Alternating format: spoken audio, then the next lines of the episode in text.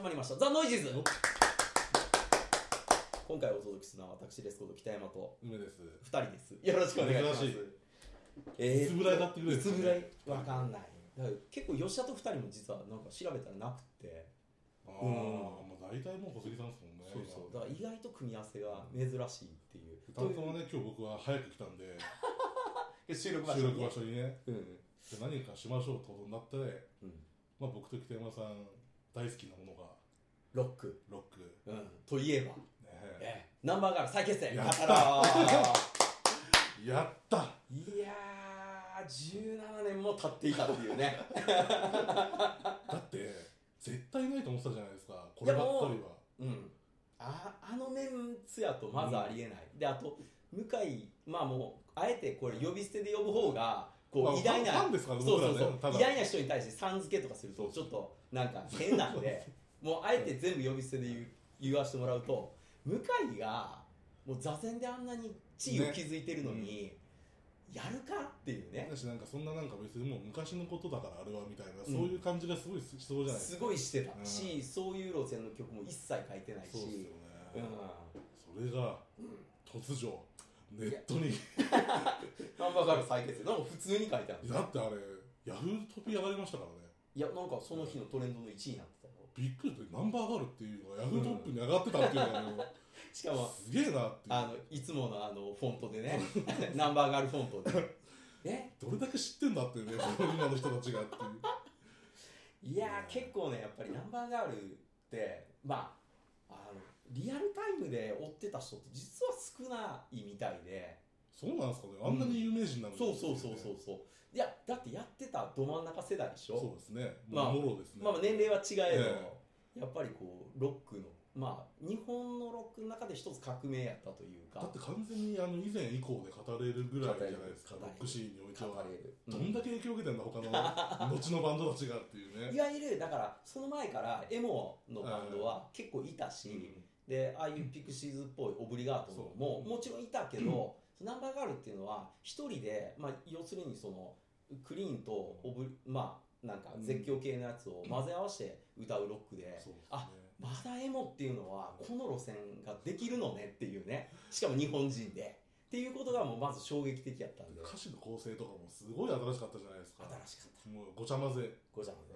ううんあとまああの絵的に影響どうこうっていうところもあって、あのなんかちょっと下手馬んうんな絵、うん、あとまあ生網の、うん。そうあたりになった時のいわゆる顔をのっぺらぼうにする手法とかっていうのは、まあ、あらゆる意味でこう、まあ、T シャツとか、うん。そういう方面にも影響をかなり及ぼした。全全方位に全方位。でいってるあなんかそういうのが一番こううわーってなった時にいきなり解散しちゃったんで なんだこりゃみたいな。だってアルバムで言うとナムナムヘビーメタリックで終わってるんですけど、はい。うん。あれはすげえ実験作だったじゃないですか。そうなんか、まあ、かなり今後どうなっちゃうのかなダブみたいな。の要素とかを取り入れて。入れてた。ででを踏まえてのもう一枚が聞きたかったじゃないですか。我々としては。あれで終わっちゃったんで、ね。ねだからその中尾健太郎がまあちょっとやってらんねえよもっと直線的なロックやりたかったのに、なんかこんなここねくり回したようなロックはちょっとやりたくねえなみたいな感じになっちゃったんで、終わっちゃったみたいな。いや、急にですもんね。プツンと終わりましたからね。本当に急に終わっちゃった。ね。うん。だから結構アルバムとしてはどれが好き？ああでもまあベタに言うと殺風景なんですけどあ、3枚目。だけど多分一番聞き込んだの言うと多分ナムヘビーメタリックが一番聞いてると思うああ、それは渋いね。もうだって何回、だどんだけ味すんだよこれっていうぐらい ででも後の座禅にもうもろにつながってるじゃないですかああ、まあ確かにだか確かに。うらん。もう単純にかっこいいしね曲、うん、うん。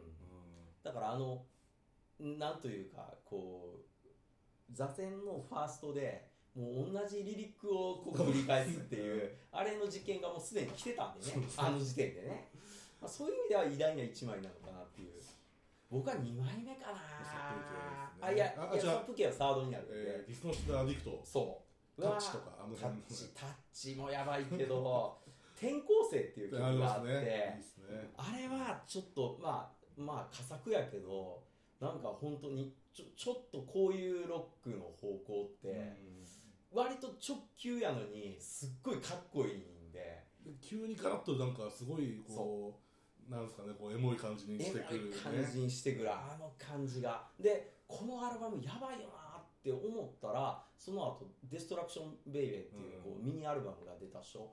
そしたらいきなり音がもうゴリゴリになってたんでえあ今までやってたナンバーガールは実験やったのっていう。あのなんかそれですら だってあれ同時にレコーディングされたんでしょそのまああのデイビッド・フリードマンがうん。もうすでに動いてて実はあのセカンドの段階で。あだからそうそうそう。デストラクションの時はもう向こうで撮ってるそう実は向こうで撮ってたっていうやつがあって、ただ曲調とかっていうやつは次のサップ圏につながるように作ってたから、あのもうそういう音でとかっていう説明を受けたらえー、って。あれでなんかメジャーデビューしていやーなんかああいう音がまだまだ来んのかなと思いきや いきなりゴリゴリやったんで。えすっげえ重たい音になってたしね。ー、いやーガツンくる感じ。そうねだから当時そのデビッド・フリードマンってやっぱもうイケイケのプロデューサーであれあでしたっけ？モグワイとかモグワイですよね。モグワイのセカンドも最高やったんでね。モグワイとフレーミングリップス。そう、フレーミングリップスも良かった。ね。うん。だから、ちょうどソソフトバレットかな、うん。あの、ソフティンバレットっていうアルバムやったかな、あの辺のやつで、もう一連のその、もう、デイビッド・フリードマンといえば、みたいなんで、うわーってなってる時に、日本人のっていう、やるのみたいな。あれなんか向井がそのいろんなアルバム聴いててうなんかこの音いいなってやつがん。うん。全部そのデイブだったってやつなんですよねただ全部お願いしたっていう経緯があったらしいですいやー、でもあれは確かに、すごいな。でももうサップ系は、まあ、確かにすごいアルバムやけど、もうちょっとなんか、サウンドプロデュースがもう完成しすぎちゃってて、ちょっとなんか、だ逆にあまりそれ以降うん。は好きやけど聴かなかったっていうところがね、そんなに回数は。あそうそうそう。だから梅君は上がり調子やって。そうですね。だって僕、まあ、当然最初からじゃないですから、うん。スクールガールバイバイの頃なんて当然知らないですからあ、あ、な知らない知らない。あんなだって後で出し直しして、透明少女とかもう割ともうちょっと経ってからですからね僕ね全体的に。えー、透明少女はね、もう当時のあの音楽系のもうケーブルとかやともうガシガシやってて、なんだその PV っていう。だからだからアルバム的にはだからあれだ渋谷のあライブ版はいはいはいはい。ああれれもよかった。とかがそう最初だったんじゃないかななんかタイミング的にはもうちょっと語らせてもらうと、その前にやっぱりブッチャーズがいたので、ブッチャーズで、よしあ、お疲れです。あ、今撮ってます、一本。えっと、ブッチャーズで結構もう自分の中で、まあ、あとイースタンユース、うんこうこの2つはかなり走ってたんで、これをやっぱり超える日本の M1 っていうのは来ないんじゃないかなっていうふうに、個人的にはまず思ってた。ところが、まあまあ、あの海外でもちょっとニュージェネレーションっていうか、当時来てたやつでも、アットドライブインとか、まあ、あれもいいアルバム出ていきなり解散しちゃったけど そのアットドライブインとかがブワーッと出てきてうわなんかもうエモでもこう暴れるやつらがうん。まだまだ来るよみたいな。そこでナンバーガールまあライブ。流れが完璧だったってことですよね。もうライ山さん的には。ライブもやばい。ナンバーガール本当ライブやばいでしょ。だだって CD とか自分たちでも言ってましたけどあれはもう名刺代わりでうん。本ちゃんはライブだっつって言ってましたからね完全にライブバンドですからね。まあ、あとちょちょっとギターとかあのなんか好きでかじったやつならあれ聞いてたまげるのはチューニングが合ってない。あれはいや全然そういうあのななんやチューニングが合ってないしコードも実は外してるしなのにちゃんと音曲として成り立ってるっていうあの気持ち悪さ。あとその前前に出すね音がねやっぱり特殊。そのなんかあんまメジャーな感じの音の作り方をしてない。だってボーカルとレベルとかもねおかしいですもんね。おかしい。ね。うん。普通ちょっと立たせるじゃないですか。もうちょっと正してるのもね。別にそこしないですしもんないしない。ななんかね本当にそれこそそのスキルガールバイバイとかにな至ってはもうすんごい後ろにいるんで。ドラム結構強いし。そうですね。ドラムなんか大好きですもんね。バカスカやってるのがね。であともあのもう鬼のようなディストーション。もう最初のもう本当本当思い出 in my head のディストーションとかえー、こんなのなんかこんなのあんのみたいな。本当だってもう思い出に前とかで俺都合何回聞いてんだって感じわかんない。ですわかんないあれは本当にかあれのライブのやつがやっぱり解散の時もあれ。札幌のやつでちょっとイントロ長いっていうあのイントロ長いね。ギューン。あれはたまんないっすねいやいやどうします？行きますか？映像まで。えいやでもその後あるでしいやだけどなんかいやや何発かやりたいとか言ってますけど、ょ、うん。映像で見たいよねまあ、北海道で終わってるからそうなんねですよ、うん。でライジングさんのうん。映像ってやっぱ結構象徴的に流れてるじゃないですか。透明少女やってるはいはいはいはい。一回見たいっすよねえー、あれいつだったっけ？確かねサマソニと丸かぶりだったんですよね今年のサマソニは誰がメインだ？レッチリとかじゃなかったでしたっけ？まあまあ、まあ、レチリアまた見れるか いやー悩みますね。僕行ったことないですよライジングさん。いやそれないでしょ。一回も行ったことなくてな。ないないないない、こっちもない、全然。だからちょっとねうん。悩みますよね。まあ、ナンバーガール見たさに行くっていうのは全然ありかもしれない。うん、何しろ、そう、何本かやったとしても、やっぱ一発目が結構特別な。そうですね。うん。でいやー多分テンションも違うし。どうなんだろう。全然違うんですかね。やっぱ絶対アレンジとか超してくるじゃないですか。変えてくる。そのままやるとはとても思えないです変えてくると思うよ。それかまあ、もうちょっとなんか、新曲もうん。ややるのっすかね。ね。アレンジ違いで来るか、うん、で向井もほら一つの曲どんどんアレンジしちゃうんで最近だから本能寺とかあのスタジオうん。じゃないライブでの音版みたいな。座禅なんて特にそうですよ。毎回違うじゃんみたいな感じです変えてる変えてる。特にあれベース変えたから、今また全部やり直してるでしそうだ。宮さんが入ってからあの鍵盤やめたんですよね、そうそうそうそう。またゴリゴリのバンドスタイルに変わってるから。